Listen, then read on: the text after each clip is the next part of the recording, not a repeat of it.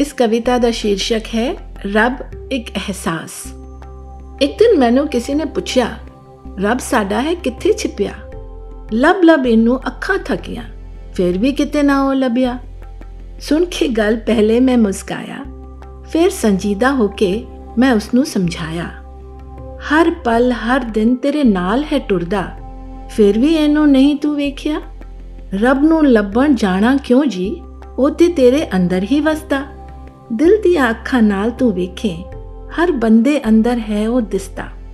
ਰੱਬ ਦੇ ਕਣ ਕਣ ਵਿੱਚ ਹੈ ਵਸਿਆ, ਕਿਉਂ ਤੂੰ ਇਹਨਾਂ ਫੁੱਲਾਂ ਵਿੱਚ ਨਾ ਤੱਕਿਆ? ਕਿ ਇਹਨਾਂ ਦੀ ਖਿੜੀ ਮੁਸਕਾਨ ਵਿੱਚ ਤੈਨੂੰ ਰੱਬ ਦਾ ਅਹਿਸਾਸ ਨਾ ਹੋਇਆ?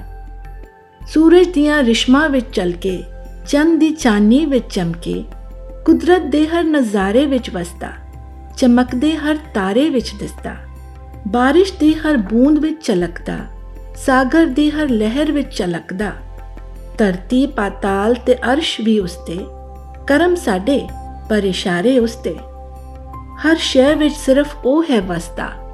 ਫਿਰ ਵੀ ਤੈਨੂੰ ਨਹੀਂ ਉਹ ਲੱਭਦਾ? ਬਰਫੀਲੀ ਪਹਾੜੀਆਂ, ਬਹਿੰਦੇ ਝਰਨੇ ਉਸ ਦਾ ਅਹਿਸਾਸ ਦਿਲਾਉਂਦੇ ਨੇ। ਠੰਡੀ ਹਵਾ ਦੇ ਝੁੰਕੇ ਵੀ ਉਸ ਦੀ ਖੁਸ਼ਬੂ ਲਿਆਉਂਦੇ ਨੇ। ਚੱਲ ਆ ਮਿਲ ਕੇ ਕਰੀਏ ਸਜਦਾ ਉਸ ਸੋਹਣੇ ਪਰਵਤਗਾਰ ਨੂੰ। ਜਿਹੜਾ ਸਾਡੇ ਅੰਗ ਸੰਗ ਹੈ, ਮਹਿਸੂਸ ਕਰੀਏ ਉਸ ਅਹਿਸਾਸ ਨੂੰ। ਰੱਬ, ਮੈਂ ਤੇਰਾ ਸ਼ੁਕਰ ਮਨਾਵਾਂ।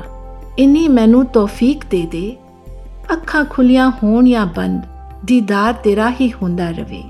ਮੇਰਾ ਵਜੂਦ ਹੈ ਤੂੰ, ਮੇਰਾ ਮੁਰਸ਼ਿਦ ਤੂੰ ਹੈ। ਤੇਰੇ ਨਾਲ ਹੀ ਮੈਂ ਚੱਲਣਾ ਹੈ। ਛੱਡ ਕੇ ਕਦੀ ਨਾ ਜਾਵੀਂ ਮੈਨੂੰ। ਤੇਰੇ ਨਾਲ ਹੀ ਅਗਲਾ ਸਫ਼ਰ ਮੈਂ ਕਰਨਾ ਹੈ। This is part of my Dil Se series of poems written over a period of 25 years.